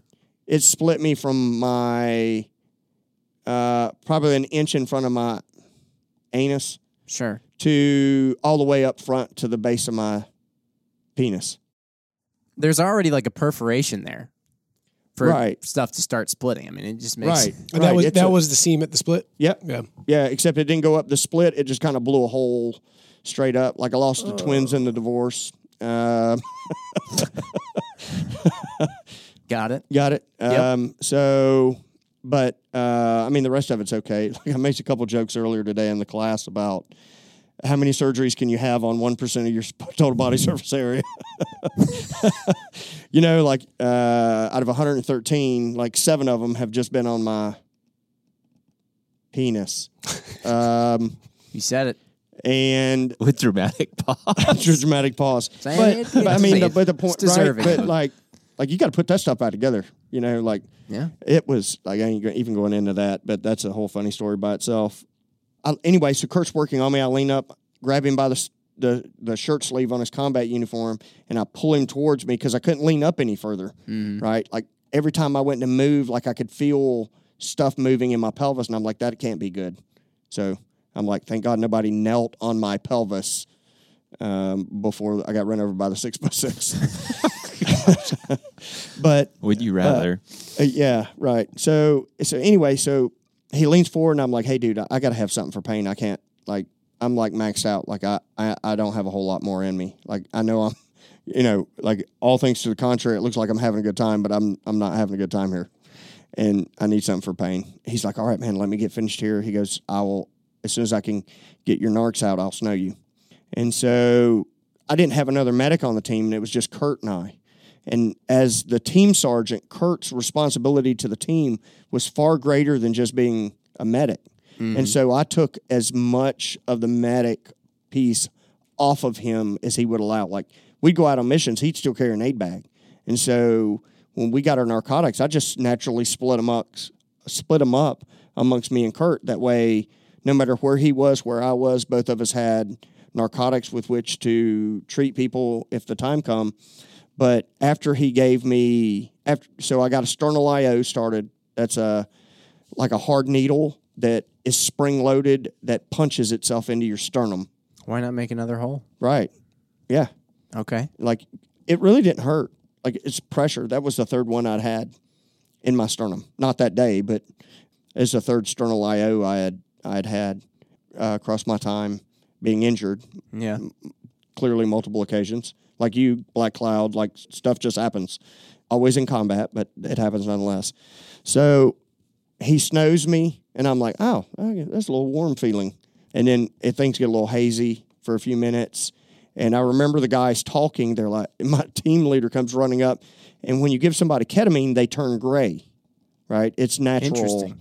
And a lot of medics get disconcerted when they see it because they're not accustomed to it. And the team leader comes running up. He had just called to get a status on the helicopter, which was delayed because there were other guys that needed the helicopter more than heli- or needed to be medevac more than I did. And so that got waved up, waved off a couple times. But so they got a, a status update on helicopter. Team leader comes running outside. And he sees me laying there all gray. He's like, "What the heck just happened? He was talking 30 seconds ago. How'd you kill him?" You know, like the Kurt. Kurt's like, "I didn't kill him. I snowed him. He's not feeling any pain now." And I wasn't. So take me down to the bottom of the hill. Helicopter lands. The guys like all huddled around me. Said a quick prayer and loaded me uh, in a in a Air Force Pavlo uh, with some PJs who took me to Tarin Kowt, Afghanistan, where I was 14 days, six hours, and eight minutes earlier. So roll in like the same ER staff that was there two weeks prior greeted me at the door, and so as they're rolling me back, it's like any other emergency room, you know, like last name, last four uh, of your social, date of birth. And so they get to, uh, they all remember my name, just not the other information. Clearly made a mark on them when I was there the first time. And so I'm like, they're like, well, how much, how much do you weigh? You know, Sergeant? I lifted my leg up off the table and I'm like, well, it was 245 this morning, but you could probably call it a square 185 now and just laid the leg back down. so the SEAL Command Master is a, Chief. how do you answer that question? That's Right. a tough one. Yeah. Command Master Chief is like, "Oh my God!" He's like, "Why aren't you a SEAL?" And I, that's when I pulled my hat up, and I'm like, "Because I don't have good hair," you know. And he's like, "He's like, well, he's like, I'm bald too," you know. And I'm like, "Well, that joke doesn't work then, damn it." But so the the ER in Tarin Kowt, Afghanistan, is literally about twice the size of this room that we're in, and the big piece that separates the sterile operating room from the non-sterile ER is a sheet. Hmm. And uh, so we have some, we exchanged some pleasantries with the orthopedic surgeon uh, that put my left leg back together last time. And he's like, hey, we're going to take you back to the OR now so we can get started fixing you because you're bleeding to death still. And Comforting, Yeah. Right. Comforting. reassuring So- the patient, right? Right. Yeah. Yeah. Yeah. Like we talked about that today a little bit. Yeah. You were there for that. I think I was. I'm just a reassuring person in general. Well, yeah, you got that kind face. Yeah. um, So they roll me back, and so I, like I learn over my shoulder, and I'm like, "Hey, doc," I'm like, "Don't put me to sleep until you tell me exactly what's wrong with me." I'm like, "I want to know what the is wrong with me." He goes, "Okay." He goes, "Rest assured." He goes, "He goes, I'll let you know." So I'm like, I'm gonna relax for a second, and then I remember thinking, "What is that silver thing?" And then my mouth opens, and I'm like, I can't move my mouth or anything else. They had paralyzed me and was what we call RSI or rapid sequence intubation induction, where like they paralyze you and put a laryngoscope in your mouth so they can put a breathing tube down your neck so that they can start working on you. Hmm. And they forgot to give me the retrograde amnesic that allows you not to remember seeing those things. And I'm like, oh, so that's what that looks like. And then I went to sleep and woke up at Walter Reed 11 days later How about that? in a ICU at Walter Reed being taken uh, taken care of by the cat lady, covered in a trash bag, tied down to the bed. Like, oh my goodness, it was bad. It was horrible. Well, Yeah. So What- And then, so I went from Tarin Kowt yeah. to Kandahar to Bagram to Germany to Walter Reed, and when I was in, so they worked on me for a little bit in t- at TK, couldn't stop the bleeding. So how m- how many units of blood did you get I've, between? I've had 66 in total. I had six at TK. Then when I got to Kandahar, I went to the OR twice. And between those two trips, had 20 units. We talk about the importance of donating blood. This is a good one. Yeah, yeah, Yes. it absolutely Yep. is. Like the blood bank at TK at Tarin Kowt, the roll three there, uh, meaning that's the size of the hospital. That's what that's all that means. So, and they had to. One of the nurses from the OR had to walk across the street to Camp Brown, where the uh, SF command is there in Kandahar, and told our battalion command, James is on the table, and he's going to bleed to death unless we get twenty volunteers. Yeah. Yep. How about that? Yeah. clearly they got volunteers. So I'm not sure I'd have volunteered for me, but um, You're worth I'm it, just buddy. kidding. That's amazing. Yeah, it's. I mean that that was all the easy part. The hard part was the next seven weeks of being prostrate in a hospital bed. The only time I moved was to go into the OR table and back to the bed. Like I was covered in a trash bag from my nipple line down. Had 19 wound vacs that were like little like suction devices sucking f- bad fluid off of every part of my body that was open.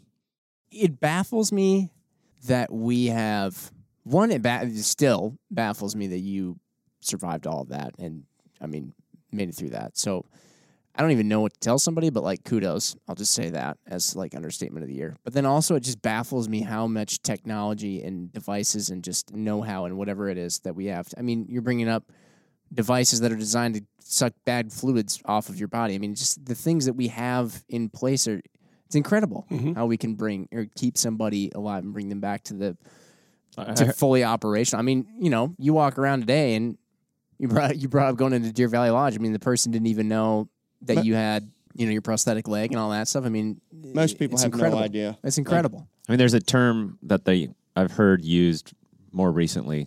I guess the last little bit on the joint trauma when Joint trauma symposium. Yeah. Or are you talking about the JTS, Yeah, yeah, yeah.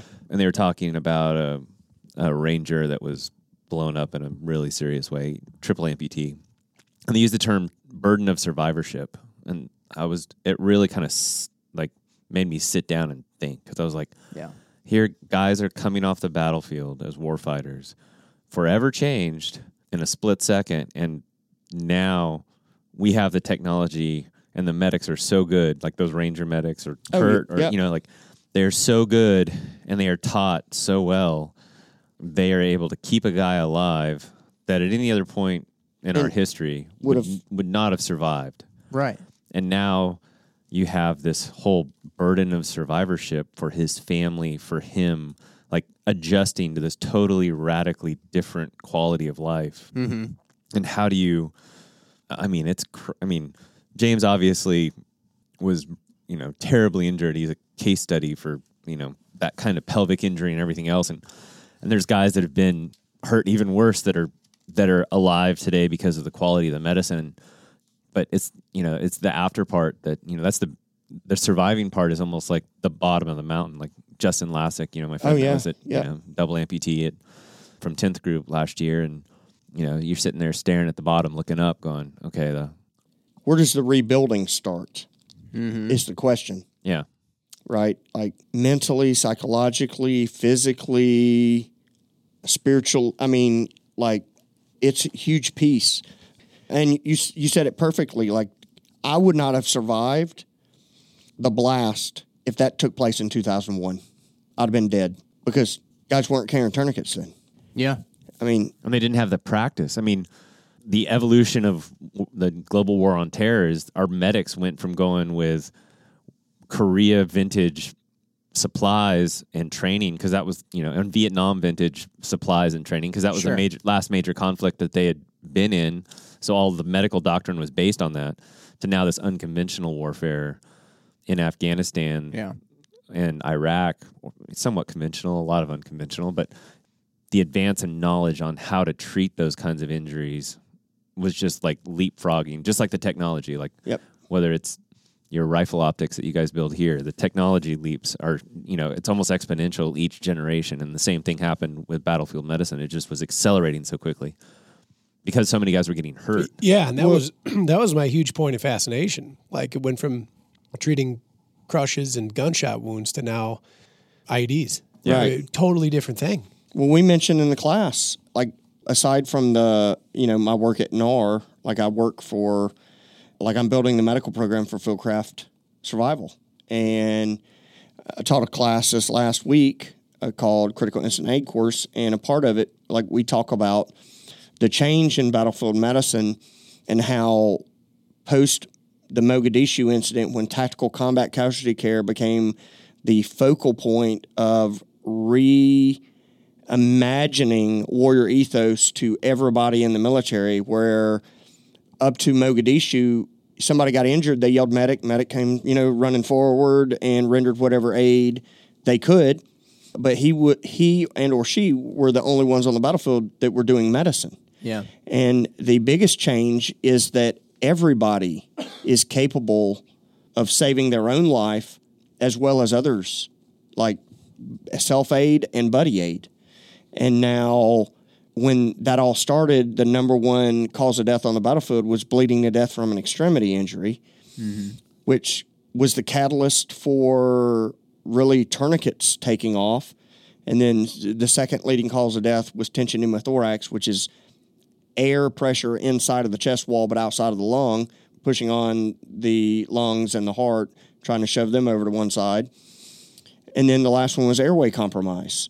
And so, come the end of 2011, Special Operations Command, Ranger Regiment in particular, had gotten so, had spent so much time doing medical training with infantry dudes from the unit, from Ranger Regiment, that is, that bleeding to death from an extremity wound wasn't happening.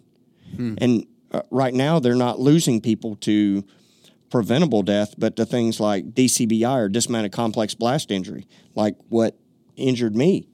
And the tools needed to care for those people aren't just as simple as put a tourniquet on it.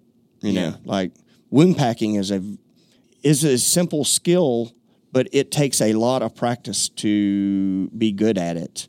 And as medicine, uh, the other piece I was going to I wanted to talk about briefly with respect to your question is the biggest place it's changed is everything that we do is science based, evidence based. There's no, I think this is a good idea, so let's try this until it kills somebody and then we'll try something else, right? Like EMS worked on that model, I mean, not specifically, but like there was a bunch of stuff they did because that's just the way they did it, not because they had any evidence, peer reviewed documents, studies to support how it was done. I mean, one of the biggest differences I would say was, and some places are still struggling with this, is not giving IV fluids to patients that have bled out, right? Like the big push now is to carry blood on ground transport EMS units because the military has proven that giving blood works. Well, the hmm. military proved that in the Civil War. I mean, they were taking blood out of guy A, putting it in guy B, and saving people's lives. And then, Right there. and right, and then in World War II, the exact same thing all over again. Right? It's like we got to continuously learn these, or Relearn. relearn Yeah. these these things. And I mean, the tourniquet piece is has been huge. You know, the Body armor, advancements in body armor has helped a lot. Oh, eh, eh, yeah. Like I would have died several like trips before when I got blown up from being shot without the advent of body armor. But what you're seeing now is in the civilian market, and when I, I was teaching earlier today, and when I, you know, when I teach for NAR, whoever I'm, whoever I'm teaching for, I make it a point to point out that just because the military is doing it doesn't make that the answer for everything, hmm. right? Like tactical combat casualty care came around. Like we saved a whole bunch of lives with tourniquets, chest seals, and being able to open an airway and position a patient appropriately and then keep them warm. To the public safety industry or law enforcement in particular going, well, if that's saving soldiers' lives, why aren't we doing some of that? You know, now you got law enforcement officers carrying tourniquets and having IFAKs or individual first aid kits on them during the duty day instead of leaving it in the door of their car, which is always a funny. You leave your tourniquet in the door of your car. Well, I've never needed it before, and I'm like, oh, how many people have you shot? Well, I've never shot anybody. Why don't you leave your pistol in the car then? Right. That's a good point. That is Right? that is an Like- excellent point. And so, with the active shooter piece and the civilian folks getting injured, like just because the military was successful at it doesn't mean that's the solution for the civilian industry. And I, I say that to say this. Like we started a, there's the Stop the Bleed program, right? It, that program should technically be called Stop the Tension Pneumothorax program. Right. Kids in school shootings aren't dying from extremity trauma, and it isn't because they're not, and they're not not dying because a tourniquet's being applied. It's because they're getting shot center mass or shot in the head. And while one is a survivable issue, tension pneumothorax, being shot in the head is not, generally speaking. Right. I'm a pretty good medic, but I can't fix that problem in the field. And neither could a neurosurgeon. But what we can do is stop focusing on what the military has specifically done to stave off extremity hemorrhage or death from extremity hemorrhage overseas and law enforcement here and recognize that kids aren't dying, you know, in active shooter incidents, people aren't dying from extremity injuries by and large. They're dying from tension pneumothorax and uh, other penetrating Just, trauma yeah. to their chest and major, abdomen. major Yeah. trauma from almost contact shot. As instructors, is is that a hard one to teach though? Just considering like the mechanisms involved, like do they make a good model, a good dummy, or a good course that you can practice that fix? Oh, yeah. Like chest seal application? Yep. Yep. Where Yep. does where does a person even look? Obviously, besides where you two work and what you do. Like, is, is this? I've never seen that in anything that I've done. I've done very little, but I've never seen that dummy. I've never seen that that Well, aid. That it isn't so much the dummy; it's recognizing where the where you need to put them. Like you can Yeah. use any mannequin. Like you could buy a mannequin to put clothing on and practice on, right? Like as long as it's anatomically correct, mostly. Yeah. Like it'll work out. You're just talking about between the suprasternal notch at the top of the sternum and the belly button. Any hole that communicates inside of the chest between those two gets a vented chest seal put over it, right? But like some folks have gotten so wrapped around the whole like stop the bleed program that they're completely missing the mark on that piece and frankly ignoring that people are dying from other problem mm-hmm, sets. Mm-hmm. You know? Mm-hmm. So you asked about the biggest change, and I would offer that everybody has now has this one size fits all solution to whatever ails you, and that's the military model of medicine. And there's a lot of good stuff that's being done. The blood program piece is great. Plenty of people saved every year because they've gotten blood where otherwise they wouldn't have, you know, years before. And tourniquets do save lives on the Yeah. civilian side. I mean, Right, they law, do. law enforcement officers are, con- we, you know, we have a constant stream of, Thank yous.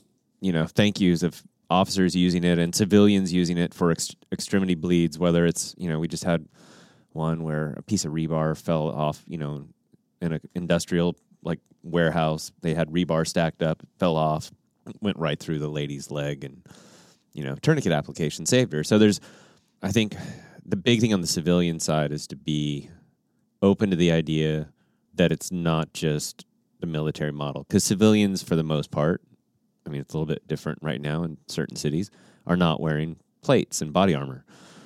Right. So kids at school aren't sitting there wearing flak jackets. When they get shot, they're getting shot in places that for- Don't have body armor covering. don't have bar- body armor. Where the military guy gets shot there and he keeps fighting because that's covered by a ceramic plate. And Okay. so it's a it's kind of a really. I mean, it's a. I'm not going to go into the details it's of a- that stuff. It's just a, it's a sad reality we, we live in. Like I have kids, you know. He has a daughter. I have one in kindergarten and one in the seventh grade. This year, of course, everybody's been at home, so it hasn't. You know, school shootings have not been a big. Pro, you know, they haven't been in the public eye like they were because nobody's been at school. But you know, like last year, like Jonah had a plate of soft armor it slid into his backpack. I'm like, because he had an active shooter threat at his school one day, and I was like, Jonah, you know how to use a tourniquet, you know how to put on a chest seal, you know how to use a pressure dressing. They're in your backpack, and here's a plate of soft armor mm-hmm. that can at least give you a chance. Like, put your backpack on, like Right. Teenage Mutant Ninja Turtle, and run. sure. Keep Makes keep your head down, you know.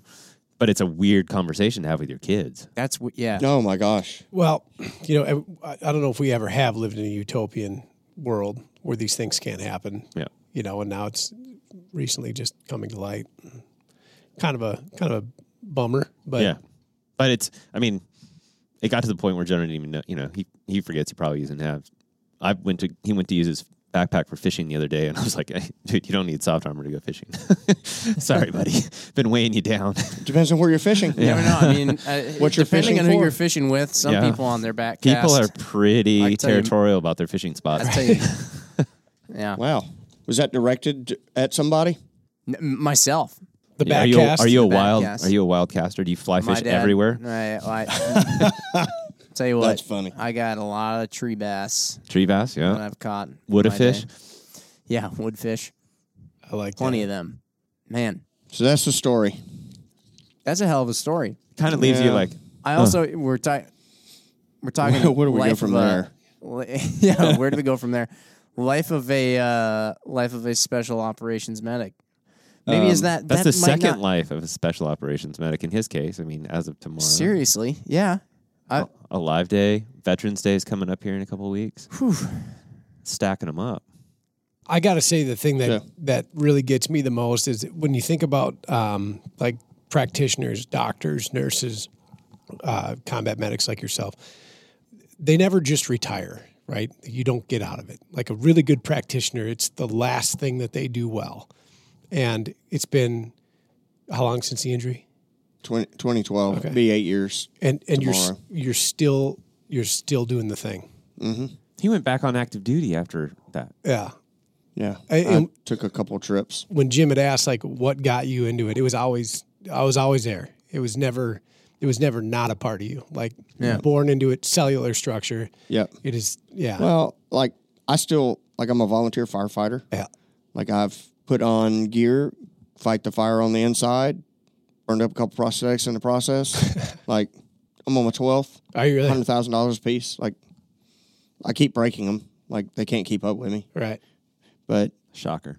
yeah, went went skydiving, trying to you know like get that exercise those muscles, and left the aircraft and.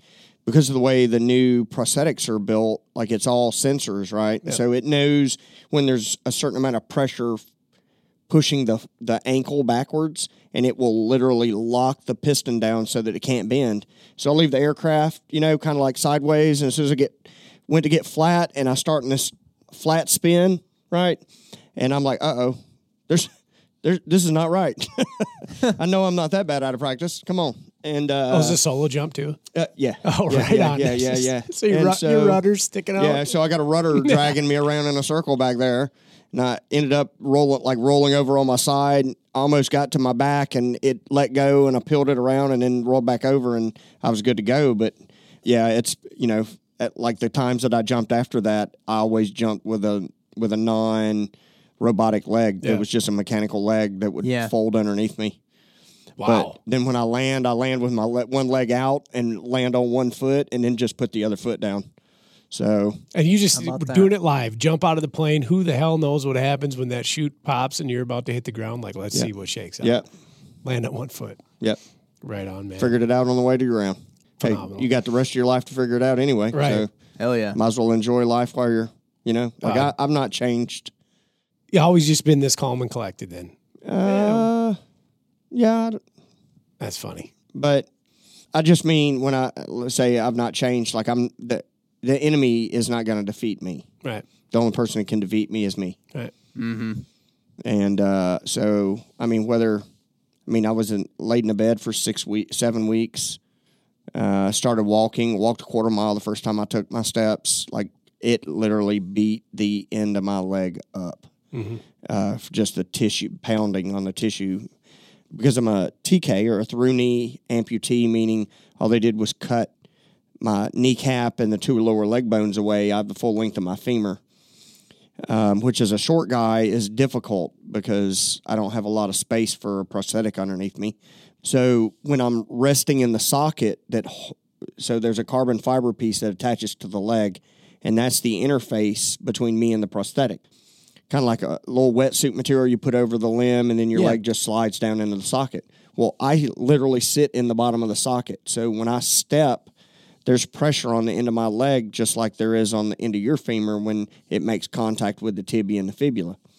So, but yeah, I beat that thing. It was like I took the leg off, went to take the sleeve off, and it just poured blood out of the bottom of it. My physical therapist was like, "Oh my God, would you please take it easy?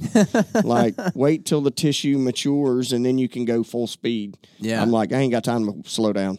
Ain't got time know, for that. Didn't you do a Ain't got time you- for that. like when I first met you back when I did the T Triple C course at NAR, however many was that like eight years ago almost? Yeah, it was I mean it was right after you got it would have been like 2014. yeah. Yeah, So it it was. would've Uh, I just come back from my first trip. Yep. Hadn't you just done a, trip hadn't you just run a marathon? Uh, I ran the Army 10 miler that year. Okay. I ran the Marine Corps marathon the next year. That's badass. Never been a runner. 240 pounds is not a, a runner at 5'8 make. That's a bowling ball. Yeah. Yeah. Like, I, like I'm strong and fast, but I'm not steady. like, you know, but I told myself, I'm like, I'm to run a marathon. Not because I want to, but because I can. Right on. And then I've not run that much since. Right. I'm like, check that block. What's next? Before I ask my next question, have you ever piloted an aircraft? No. Okay, so aside from that, Oh, no, that's not accurate either. I have taken the stick and rudder, but I didn't take it off the ground or put it back on the ground. okay, got okay. So aside from like, you know, start to finish piloting an aircraft, was there anything on the ground that you didn't do when you were in and you were doing what you were doing that you were like, man, that would have been cool. Yeah. Is there a bucket like what's on your bucket list? Yeah, I mean, you got to do. You said you were sniper qualified. You said that you, uh, I mean, a medic. You were, you know, using carbine. You're doing intelligence stuff. So you're Calling in calling so, in airstrikes. SOTAC qualified as a J, JTAC qualified. That's ba- pretty badass right there. Was there anything where you're like, man, that guy's got a cool job, and I haven't done that? No, like I was pretty satisfied. You know, like if I wanted to go do something, like I was happy in SF. Like I enjoyed it. Yeah, I certainly like had found what I was built for. yeah, You know, like I believe people are purpose built, just like machinery. Um, some people might not know what that is, but or know what their purpose is. But I, I had found mine, and it was to make difference in other people's lives. And I just chose to do it wearing a uniform with an aid bag and a carbine. So, right on. um, and now I do it teaching and passing on the lessons that that I learned the hard way in combat. Whether it's some of the tips and tricks that I passed on to you guys today about tourniquet application and how to short cycle the having a whole bunch of different techniques for different types of tourniquet applications to the wound packing to pressure points on the body based on known locations where the artery passes either underneath something or past Not a something fan in of the those. shallow. Not a fan. Good to know. He acts like I hurt him or something. so to like being a being a medic on a SWAT team for a sheriff's office back home. Yeah, You know, still do entries, still teach tactics, CQB, long distance stuff. I mean, dude, you stay busy, man. yeah, I got to cool. keep something like my brain's got to be constantly like moving at 100 miles an hour. Like I can't. I'm afraid if I stop, I won't get started again. You know, it's like that physics. Uh, an object at rest will remain at rest until acted upon by greater force. Object in motion will remain in motion until acted upon by equal or greater force. So it's going to take a force greater than an IED to stop, because clearly, like they've tried to put force on you already. Yeah. I have, I have people tell me all the time, like, you know, that may have been God the first time you got blown up telling you maybe you need to take it easy. I'm like, well, clearly I didn't listen. Uh, and clearly I didn't get this hint on the second go round either. So I don't know what he's going to have to do. You know, it's like that joke that people say about like the guy that's on the roof, uh, the hurricane, and people come by in a boat, and then there's a helicopter comes by, and he's like, I'm waiting, Jesus is going to save me, you know, and then he drowns, and he's like, Jesus, I thought you were going to save me. And he goes, I, I sent a, a, a raft, uh, a Coast Guard boat, and a helicopter after you. What more do you want? You know, like, but I don't know. I just I enjoy. I'm enjoying life. You know, I've always on. enjoyed life, but I think I have a different aspect maybe on it than some people. So it's Right like on. that. Freedom has a taste. The protected will never know. I certainly think That's that a heck of a that point. life has a taste. Those who've tasted death have a understanding of that not a lot of other people do. Yeah, how close to the edge you can live without you know And you, suffering permanent damage. yeah, Because clearly this isn't permanent damage. and you know a little bit of that taste, but all and it's it's something where you almost think to yourself like sometimes you wish other people could taste it, but at the same time you couldn't necessarily wish that on somebody, you know. So that's that's also a weird feeling. Yeah, it is. You know, like I share it with my daughter all the time. Like we'll talk about about what tomorrow means and like where she is in life and how that relates and like what she should take away from my service and she can't that can't be an excuse for her. I don't want her to join the military. I mean, I'll be right up front. Like I'd be hard pressed I think to like have a good career in the military today cuz I'm not really the kind that just keeps his mouth shut and you know two bags full of Rogers are like I'm very, I'm quite opinionated um, as my boss at work will tell you. But yeah but I, I don't know that I could make it in the military today and I certainly don't want her to do it. She's a I think she should be she should finish what I started. Like she she's has a lot of that same gene like want to help people and science especially related to medicine comes natural for her and doesn't have to really study. So uh, I'm tr- trying to ensure that she doesn't do something silly like take some humanities or art appreciation. There's a place for that, James. Come on now. Yeah, it's called. Yeah, an, it's when you it's gotta called f- an elective. It's when you got credits you need to fill so you can graduate early. Yeah, Right. That is not a major. yeah. That's a major mess up. That's what majorly missing something. So Uh, well, you have some questions? Like I can see this. I can see the wheels turning, smoke coming out of your ears. Like I, I guess the biggest one I, I, I want to take away, and I don't want to burn up the rest of the time, but at the moment of impact, when this or detonation rather, when this went off, the the fortitude and wherewithal that you exercised in order to look down and actually see the lower half of your limb departed, and then grab your tourniquet, loop it over, and get it going. How few people, I think, could execute that and what that did, the ensuring survival at that point in time is just crazy. And the fact that that you were articulate throughout the whole thing, you remembered it. You you you mentioned on what it felt like to lasso your leg yeah, and and the pain where so many other people would have dropped into a point of shock that they probably would have just folded at that point. Right. And and pushing yourself backward through it like is it is it just innate in you the that fortitude that wherewithal that you you maintain consciousness throughout that and not just consciousness but like active consciousness Yeah. like you're not that- you're not paralyzed by stress and pressure at this point in time rather or was that trained into you? Yes, It- I, I think it's a little a lot of things. Like training is absolutely necessary. Like you Yeah. can't get there without it. You know, I mentioned you know when I teach about the the dedication to uh, whether you're applying a tourniquet to yourself or you're practicing applying a tourniquet to somebody else or you're practicing your draw stroke from concealment or whatever the case is, you know, like it takes roughly 10,000 repetitions in the conscious for something to begin to be imprinted in the subconscious. And you can't get there without training. But you can't get the training without the dedication to do it because that stuff doesn't come easy. You know, like you, I mean, tourniquet application in, in kit, in those in that environment that you're expected to practice is time consuming. But if you're a student of war, maybe, or a practitioner of war, like it was a necessity.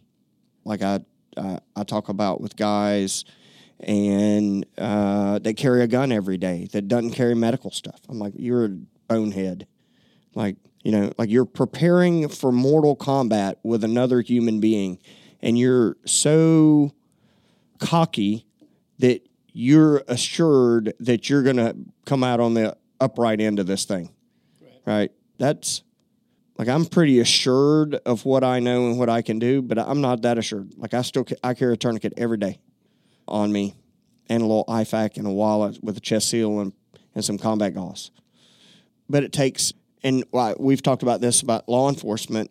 Like this is one of the places that where I think people are failing law enforcement that they don't have a realization of how close they run the edge. You know, people like, oh, I go to work every day and I'm an SRO in a school. It's never going to happen here. I don't have to do this. I don't have to do that. Minimum qualifications on a PT test. You know, like you, they're not prepared to make a difference in anybody else's life, and that's the difference. Right. Because you can't be dedicated to making a difference and not make a difference. Tracking. That's well articulated. We've um MC Ryan usually has the screen go uh, progressively more and more blood red as we go over an hour. In fact, we've never reached the point where he's gone Where he left? where he just took the timer away. Right. But I I enjoyed every minute of this personally. Oh, if there's ever been a worthwhile one. yeah, I don't think we ever got to the life and the day of a special operations medic. Yeah, so far it sounds The life- com- life in a compressed. day. it sounds compressed in about 16 minutes right now. So just to give listeners an idea of what um, a day in the life would go, you you've given me a 16 minute snapshot of. what a day in my life was. Yeah, correct. Like Uh, you guys yeah, you, like we didn't even get into the uh, some of the fun stuff. Like we talked about the long distance thing, and uh, like I laugh about this uh, quite often. But like we'd gotten RPG'd one day, and my team sergeant had gone to Kandahar to see the command, talk about some stuff.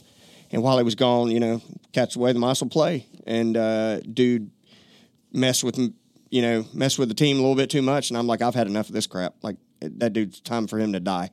And uh, went got the th- told my team leader, I'm like, hey, you know, pulled a little five W's. Hey, me and these guys are going to go do this thing, and we'll be back in a little bit. If I don't come back, this is where I won't be. so, uh, but this is this will be where I was, and so we so we go outside. I get everybody together, and I I'm like, where we're we going to go to get some elevation? And I'm standing looking at this tower that's been erected for to put a camera on, uh, a day night camera, and I'm like, oh, that's about 75 feet tall. so I go grab a spool of 550 cord, tie a bowline in the end of it, tied around the down, tied around the uh, 300 Win Mag, put my war belt on with my helicopter tether, uh, aircraft tether, and start scaling the tower. Get up about Tree stand on steroids. 70 Yeah. yeah. 75 feet wrap the tether around clip it in like i'm a telephone operator like about to call somebody on this you know tower and pull a, pull it up stick the rifle through the rungs of the tower and take take a shot and that's like so we can we doing this number i'm like wow like it's going to be a minute before this stops you know like i'm going to have to make a better shot at this because there's not going to be a follow-on shot if I miss. You know, we call it second round corrections, right? And so this dude's still lobbing RPGs. Uh, the commander called in air weapons teams, which is a, helicopters, uh, and uh, so they come buzzing by, probably 200 meters from the tower, and they clearly the lead helicopter clearly saw me because he's like and then he turns the helicopter and starts flying around the tower in a circle like this, like and gets over at about my two two thirty, and I turn and look at him with the rifles like this, and I'm still rocking, and I'm like, and just keep rocking till it stops, you know, and so uh, it finally stops. Grab the rangefinder, range the guy again, do some quick math, come up with a firing solution, wait for him to stick his head back out, time it, goes to stick his head back in. I timed like the average that his head was in before he sticks it back out and sent the round.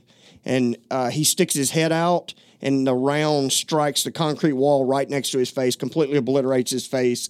One of the helicopters is pointed at me, the other one is pointed at the target. And so uh, the command was watching the entire thing in Kandahar with my team sergeant like this. he's not there. He's like, oh my God. Like, clearly I cannot leave this guy alone. Like, but the whole rotation, that rotation was like that. Like, if I found a solution to fix that problem so I could keep my, like, I'm a, I said I was a lazy medic, right? Like, I'd rather shoot dudes that are messing with my dudes than have to patch my dudes. Like, I It's consider a that being a good dude. preemptive. Right. You're a preemptive medic. Yeah, very proactive. Right. So I It's I, holistic I whacked medicine. a few That is- that dudes. is- like I got some Address good the video. problem, not Right. just the not just the side effects. That's right. Yeah. Don't address the Completely symptoms. agree. The but root the, like we're rocking back and forth. Like I, that was the last shot I took there. Like I, you know, the rifle down. I'm like, I'm gonna get my ass chewed. I, I'm gonna get my butt chewed. I'm like, crawl down off the thing. I no longer get inside. The phone rings. Hey, put James on the phone. I'm like, damn it. Get. He goes, he's like, hey, good shot. Click. And then hangs the phone up. Click. that was it. I'm like, whoo. yeah. But yeah, I had some good. I had some good. Uh, we were on a a few weeks earlier. We were out doing a KLE or key leader engagement. You know, and my team sergeant didn't really like being a. He liked being a team sergeant, but he really wanted to stay a team dude. And so, any chance he had to be on the roof with me behind glass, that's where we were. Like, I mean, we're still like great friends, and I don't know. I mean, clearly wouldn't be here today without him. But uh, so we're on this roof, and I think I we've talked about. I've shared this story with you, but we're on this roof, and I hear, and like I just poke my head up, and I see a RPG go, and miss the the roof where we are. Well, the team leader and some other people underneath, like having their little meeting, and like we're perched up on this parapet wall, uh, laying in the he's laying in the prone looking through a hole in the wall and I've got a tripod set up and I'm sitting Indian style just looking through the glass and then I hear and then I see like the the RPG crest and then come back down and it hit the wall right underneath where we are collapse the wall. We go sliding down sliding down the wall into a rubble a pile of rubble. You know everybody's like yeah everybody okay? You know? And then you hear boop boop boop boop boop. And it's one of the uh, one of the vehicles, armored vehicles with a fifth cal on it, with a dude sitting in it with a like a video game where he turns and the cameras just move with him, Yeah. right, or the screens move, Yeah. right, and he's wearing these dudes out about 400 meters away with a 50 cal. You know, like guys are trying to hide behind a donkey. He's sending rounds through the donkey. like donkey's like, eh, falls over. You know, guy comes in two days later with a wheelbarrow with half of a donkey on a wheelbarrow, wanting some money for it. I'm like, I don't know how what happened to that donkey. That's clearly not something we did. But um, I mean, it was like the whole rotation was like that. I mean, it was the Wild West. Like That it is. yeah. Got blown out of the bed one night. Like the compound we lived in had uh it was an Afghan house where an SF guy had been killed earlier. His uh, team leader had decided to put a village stability operation in that town. There's no tactical advantage to being there at all. It was a FU to Al Qaeda and the Taliban. That's all it was. You know, like we're going to put dudes in the meat grinder and try to give you the fu at the same time. Like, like it was a horrible decision, command decision, but was what it was. You know, two bags packed, Roger sir, and um, uh, this is messed up. I can't believe we're. Uh, but uh, where was I going with this? You Oh, the out of bed. compound. So, so they had it was a compound. Well, on the outside of the compound, they had put uh, like the like 16, 18 inch wall mud walls, and then they put Hescos, which are those square four foot by six foot boxes they fill with gravel. Yeah. Right. And so they put a couple of those. Well, this guy in the middle of the night, he crawls up and puts a satchel charge on the side of the side of the wall. Just so happens to be like and the the on the inside of that wall is where like we had some I don't want to say offices, but like the aid station, right? And so you walk into the aid station, it was like a litter stand slash OR makeshift OR and some other stuff. Well, in the back, you walk through a door, and that's where I slept. Well, my bunk was on the wall that he put the charge on, blows me off of my bed against the wall that was built, and then I'm like onto the ground. I'm like, wow, that was interesting. Like, uh, blows like a three foot hole in the wall. I'm like, this is sporty. Like that was like two days after we were there. Like got in a gunfight. Like got off the helicopter. Twenty minutes later, I was in a gunfight. Like sitting up on a like side by side, like waiting for. Like the way we got our supplies is they'd fly a C one thirty and just push the stuff out the back. Sure. Parachute it, bring it down. We go out, collect it up, get in a firefight while we're trying to collect our stuff. They're trying to run us off so they can collect our stuff. Yeah. And uh, so I'm standing there and I hear that the terp and It's kind of like rugby. right, Okay. Yeah. yeah, Don't. Yeah. So I hear the With ter- guns. the terp and um, a couple of the Afghans talking, you know, and like they start talking and they go down into a, a bomb crater right from a 500 pound bomb. And I'm like, what are y'all doing down there? And they're like, oh, you, we're about to get fired on over there from about 500 meters away. I'm like, where? He just points and he's like, oh, over there, you know, like, inshallah, you know, like wherever they are. And I'm like, I'm like, ah, I'm like, I think we'll be all right. So me and the senior uh, engineer from the team, his name's Dave, start laughing about something. I don't remember exactly what it was, and I heard in the distance,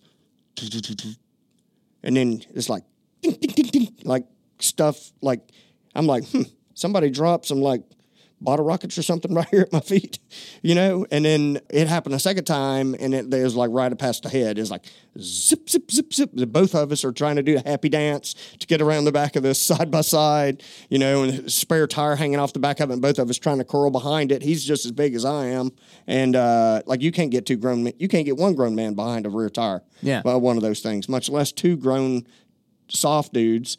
And so uh, I, I finally got leaned up over the dash, took a knee, and I'm like, I, I think I've got him. And then he takes a, sh- a couple shots, and then I let one off, and uh, that was the last. That was the last he let anything else go, except for he might have let some urine go out of his bladder when he got hit, but that was it. Like, like I smoked that dude straight up. Like, I'm not one of those dudes who are like, yeah, it's a headshot. You know, like trying to call a shot. I'm like, I hope I hit that guy. right? Like, I think my math was right, but, you know, like trying to do a 10 inch drill on a dude whose head keeps doing this is a little, is a little daunting. Yeah. You know? But yeah, it was, it was a Wild West. There's a video of Sounds both like of us it. trying to do the happy dance, get behind that side by side. I'm like, I don't know what y'all talking about. I wasn't doing happy dance. Like, I had my, you know, like I was completely composed. Incredible. But yeah, it it's uh I mean that's just one of the trips, but like, Yeah. it I've had a very interesting career and to say the least. um thankful for every minute of it. Right on. Well, that was some good stuff. That was some. That was a fantastic cast. Appreciate you joining us for this one. Oh. It's been excellent.